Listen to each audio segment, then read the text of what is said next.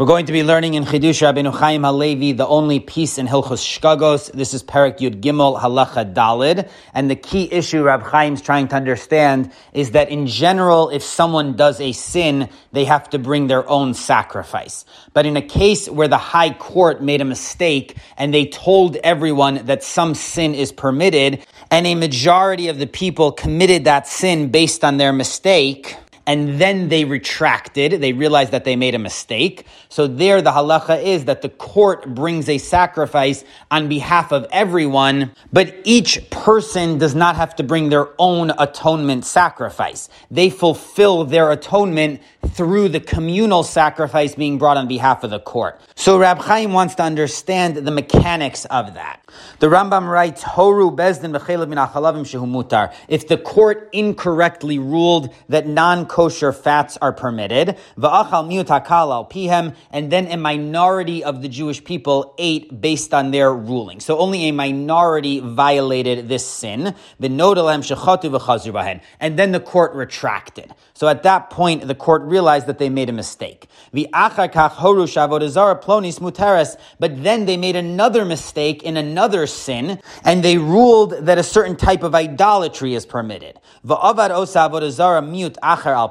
So another minority of the Jewish people, a different group of people, now violated this second sin of idolatry if you combine the two groups that ate non-kosher fat as well as committed idolatry together, then there's a majority percentage of the Jewish people. So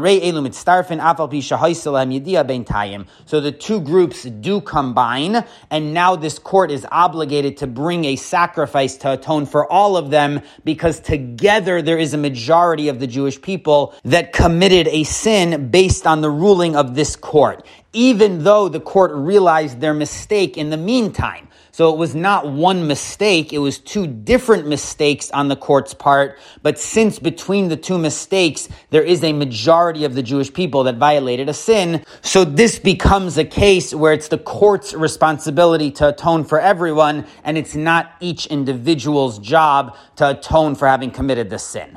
Now, the Raavad questions the Rambam's ruling because he says that this case is a question in the Gemara, and there's no clear answer. So the Gemara raises the issue of what to do if the court ruled in two separate instances on two separate sins, and together there's a majority that violated those two sins. But the Gemara does not say one way or the other whether it's the individual's job to atone or the court's job to atone for everyone. So it remains a safek, an uncertain ruling in the Gemara. So the Raavad says that since we don't know how to rule, the actual halacha is that nobody's obligated to bring bring a korban, Not the individuals, nor the court, because there is no clear ruling on who's obligated, so we don't obligate anyone. But the implication in the Rambam is that in this case, the court is obligated to bring a korban. That's why the individuals don't need to bring one.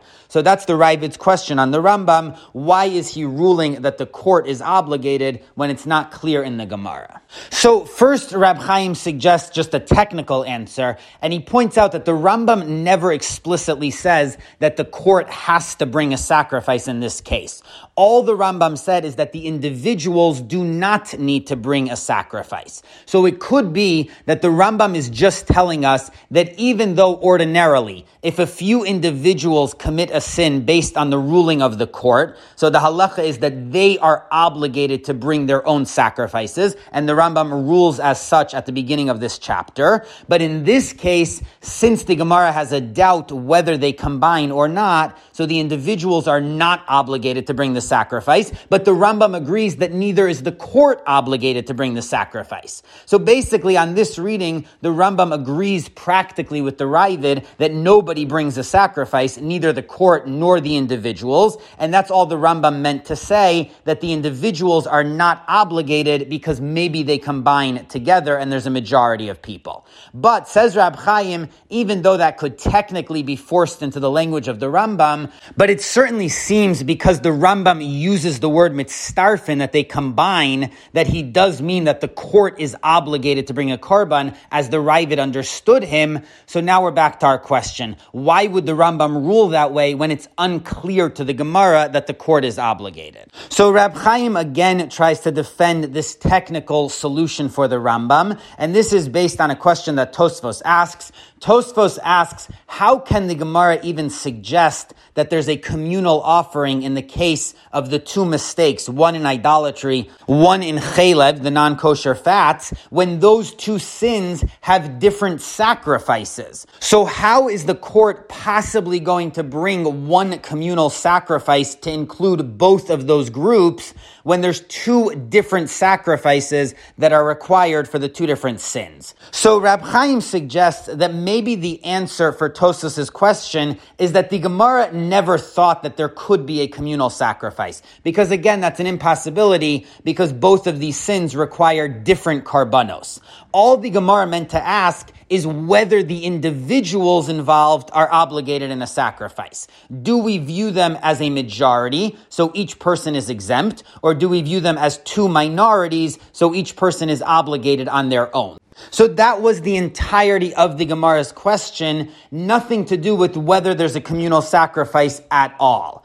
So if that's the case, now it does make sense that when the Rambam says mitzarfin, that they combine, he only means that the individuals are also exempt from a korban because we view them as a majority. But the Rambam does not in any way mean that there is a communal sacrifice because again, that's not possible. As Tosfos points out, there's two different sacrifices that are needed in this case. So if the Rambam is merely reflecting the language and the context of the Gemara, so then we could interpret that mitzarfin does not mean that they bring a communal sacrifice. Rather, it just means that the individuals are also exempt from a sacrifice, which is exactly how the Raavad rules. So the Rambam's not disagreeing with the Raavad, and both of them agree that since the Gemara never resolved this issue, so nobody has to bring a sacrifice. But Rab Chaim points out that this still is not going to fully answer answer the problem because there is another case which the Gemara discusses, which is chaylev and dam.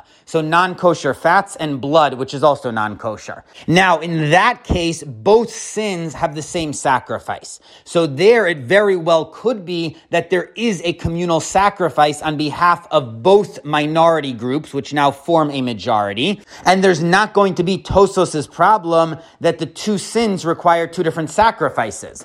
And the Rambam, when he records that case of Chelev and Dam, still records mitzarfin that we combine both groups together. So now we do have the Raavad's question in that case. Why does the Rambam hold that there's a communal sacrifice if the Gemara never resolved the issue? So again, Rab Chaim proposes a technical solution to this problem because there is a principle in the Rambam's rulings that he holds im timtza lomar. Very often the Gemara will say, question one, and if you resolve question one in a certain way, then we have question two. That's called im timtzalomar, if you resolve it in a certain way.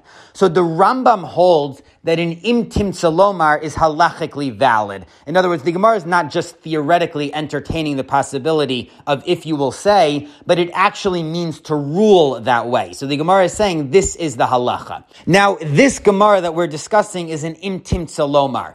First, it poses the question about chaylev and dam, and then it resolves it through im timtza lomar, and then it further poses the question about chaylev and idolatry. So says Rab Chaim, that's why the Rambam held that there is a resolution to the first case of chaylev and dam. So the Gemara is basically saying that when it comes to chaylev and dam, they do combine, and the court brings a communal sacrifice. But when it comes to chaylev and avodah zara, we're not sure. But either way, there's no possibility of the court bringing a sacrifice. So that's how the Rambam arrived at his rulings based on this discussion in the Gemara, that in the case of Chalev and Dam, the court does bring a sacrifice, but in the case of Chalev and Avodah Zara, it's not clear, so nobody brings a sacrifice. So again, this would all be the technical approach to resolving the Raavad's question on the Rambam, and this shows how the Rambam can fit his rulings into the Gemara's discussion. And the halacha, according to this approach, would be that in the case of chaylev and dam, the court brings a sacrifice. In the case of chaylev and avodah nobody brings a sacrifice, but the individuals themselves never have to bring a sacrifice. Now, in the third paragraph, Rab Chaim suggests a more conceptual interpretation of the Rambam.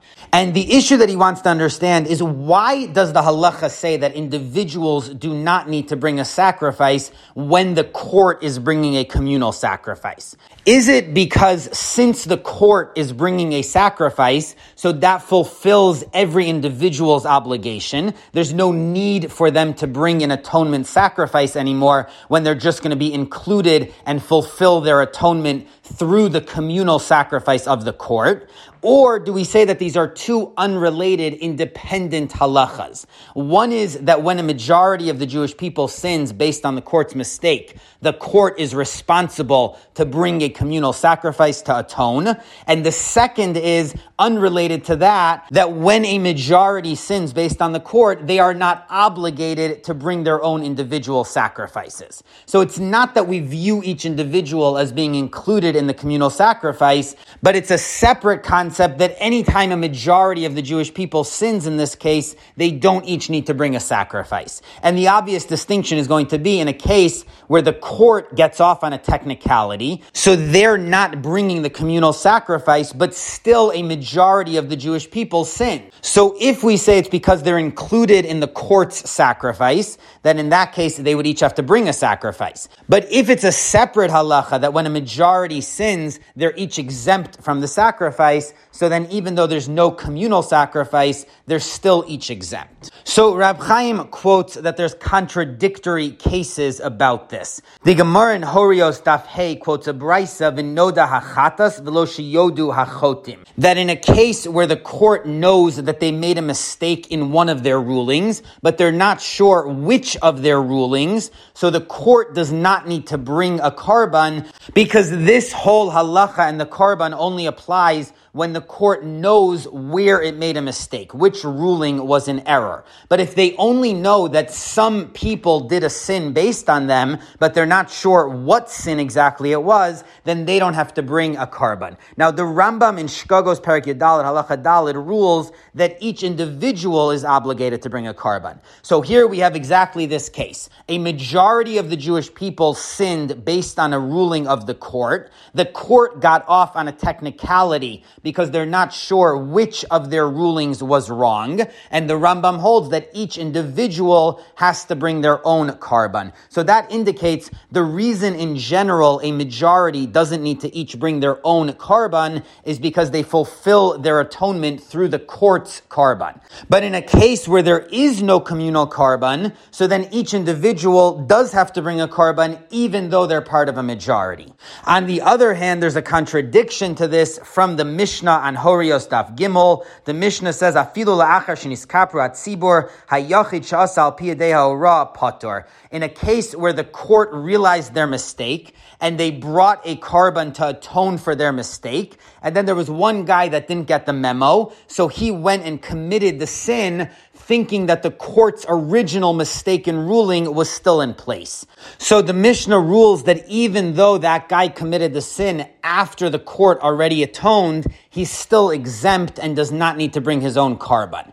So Rab Chaim points out that obviously a karban cannot atone things that are going to happen in the future after it's brought. So this guy who went ahead and committed the sin after the karban already atoned for the community, he's not included in that original karban. And yet the Mishnah still says that he does not have to bring his own karban. So that indicates the other way, that even if someone is not included in the communal karban, the fact that they were part of a situation where a majority sinned still makes them exempt, meaning it's an independent standalone halacha, regardless of whether they're atoned for by the communal karban. So we seem to have a contradiction between the Rambam's ruling in a case where the court got off on a technicality, that each individual is now obligated to bring their own karban, versus the case where a guy sinned after the court had already backtracked and atoned, where that person is still exempt from a karban, even though they're not included in the communal karban.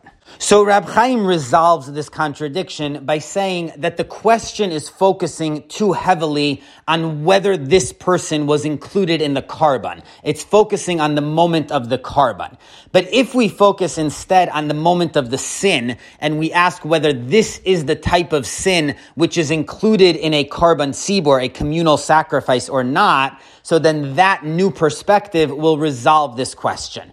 Basically, any sin which is included in a korban tzibur each individual does not need to bring a korban. But any sin which is excluded from a korban tzibur, so then each individual becomes obligated. So now that's going to resolve these two cases, because in the case where the community brought a sacrifice and then an individual sinned, even though it's true that he himself is not included in the atonement of the sacrifice, but the type of sin that he committed is one which was included in a communal sacrifice. So the sin itself is in the category of something which should have been and in fact was atoned for by a communal sacrifice. So even though this person missed the communal sacrifice, again, the moment of the sacrifice is secondary to what type of sin he committed. And since the sin is of the sort which needed atonement communally, so he does not require individual atonement.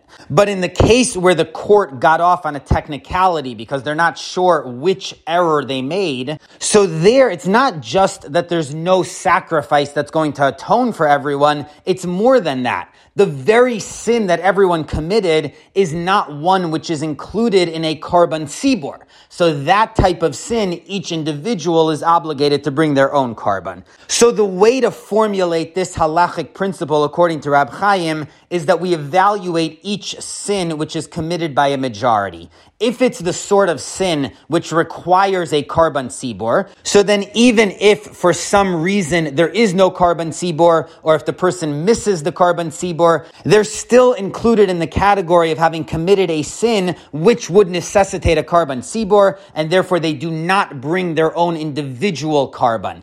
But if a majority commits a sin, even though ordinarily that sin should have required a korban tzibur, if for some reason that sin in this case is not going to necessitate a korban tzibur, then each person becomes obligated. So now applying this back to the Rambam that we began with, Rab Chaim says that now we can suggest an answer for the Raavad's question.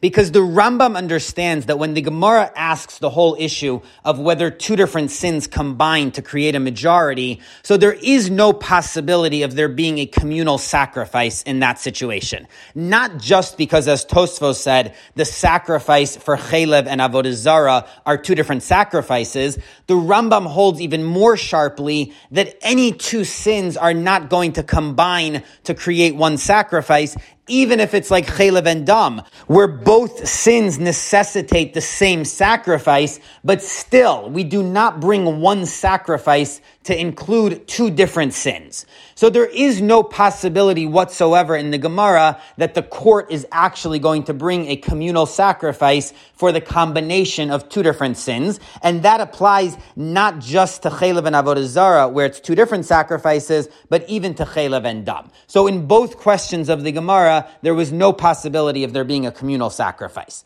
The only question of the Gemara is whether the individuals are obligated to bring a sacrifice. And that's again based on this formulation of Rab Chaim. Because if we say that in theory there is an obligation of a communal sacrifice, just practically we're not going to do it because they're two different sins, so then that exempts each individual from a korban because the sin they committed is in the category of one which would have required a korban tzibur, so that exempts an individual from bringing a sacrifice. On the other hand, if we say that it's not just a technicality in the sacrifice that we don't bring it for two different sins, but we don't even define this as a majority because it's coming from two different sins, so to begin with, there was no majority which would have required a korban tzibur, so then each individual is going to be obligated to bring a korban because the sin they committed is one which would not have required a korban tzibor. So that was the Gemara's question, nothing to do with whether there's going to be a communal sacrifice. The question is whether there's going to be individual sacrifices. Is this the type of sin which should have required a korban tzibor? We're just not going to bring it because it's two different sins. Or is this not the type of situation that would require a korban tzibor to begin with, in which case each individual brings a korban? So then the Rambam rules that since the Gemara never resolved the issue, nobody has to bring a korban, not even the individuals. But again, that's the same practical ruling as the Raavad. So the Rambam is not suggesting that the court bring a communal sacrifice. He's just saying that even the individuals combine together and they're not obligated to bring individual sacrifices.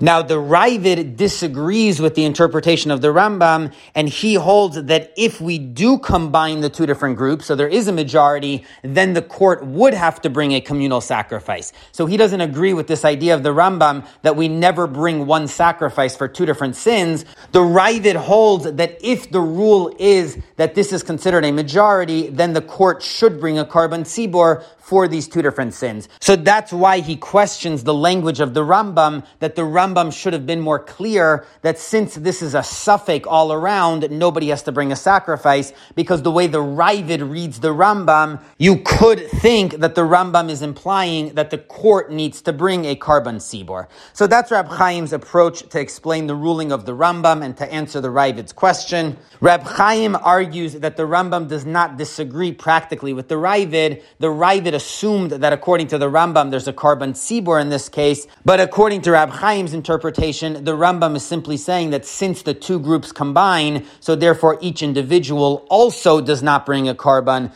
but the court also does not bring a korban. The key conceptual point that Rab Chaim explores is the issue of why individuals do not need to bring a korban if there's a korban tzibor. Is it because they're included in the korban tzibor, or there's an independent exemption that when a majority sins based on the court's ruling, each one is not obligated to bring a korban. So basically, Rab Chaim sides with the first approach that each individual is included in the korban tzibor, but Rab Chaim refines the formulation a little bit that we shouldn't say that if someone is included in the korban tzibor, then they're exempt from their own private korban, but we should look at what type of sin they committed. If the sin they committed is included in the korban tzibor, then they're exempt. Whereas a sin which is not part of a korban tzibor, so then an individual is obligated. So according to Rab Chaim, that's the proper way to formulate this. Now it's worth noting that the Steipler in Kehilos Yaakov on Horios Siman Beis so he has an alternative formulation to Rab Chaim's, and he believes that the reason an individual does not need to bring a korban is because they are included in the korban tzibor. So that was the first formulation that Rab Chaim suggested, but then he modified that because he had a question on it, which is that the Mishnah says in a case where the court already brought the korban tzibor and then an individual sins, they still do not need to bring their own korban. And Rab Chaim asked, how could that be? because a korban does not atone for things that are going to happen in the future. So the Steipler suggests a totally different answer to this, which is very interesting. He suggests that once a majority of the Jewish people has committed the sin based on the ruling of the court, so anyone who now commits the same sin is considered an onus.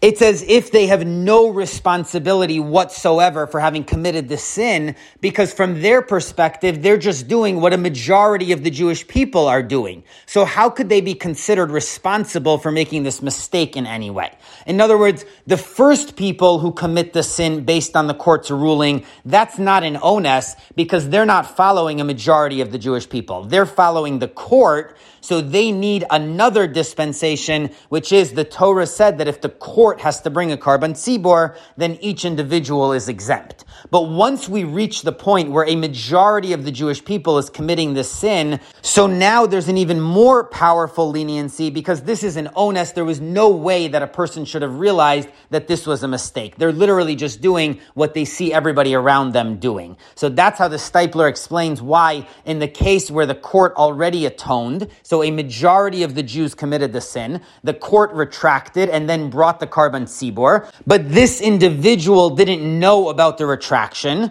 So he is just following what he sees everybody else doing. He's considered a full ones, and that's why he's exempt from the korban. Nothing to do with the fact that he's included in the korban tzibor, but there's another new exemption because he has the status of ones when he just did what he saw everybody else doing. So according to the Steipler, we could preserve the original formulation that in general an individual is not exempt from a korban unless they're included in the korban tzibor. But in the unique case where already a majority of the Jewish people violated the sin, and then someone who validly thought that they were just following everybody else commits the same sin, so in that case there's a new exemption because there's an ones. Now the Steipler then quotes that the Chazon Ish disagreed with this interpretation. He understands the exemption from the Mishnah in the case where he committed the sin after the korban tzibor is similar to Rab Chaim because he's included in the korban tzibor somehow. So that brings us back to Rab Chaim's question. So according to the way the Chazon Ish and Rab Chaim understand the exemption in the Mishnah and Daf Gimel that the person is included in the korban tzibor, so then we have Rab Chaim's question, how does the korban tzibor atone for the future? And that's why Rab Chaim modifies the whole idea that it's not about the korban; it's about what type of sin it is. On the other hand, the Steipler has this very original idea that anyone who sins subsequent to a majority of the Jewish people sinning is considered an ones, so they don't need to be included in the korban tzibor. They have a new exemption.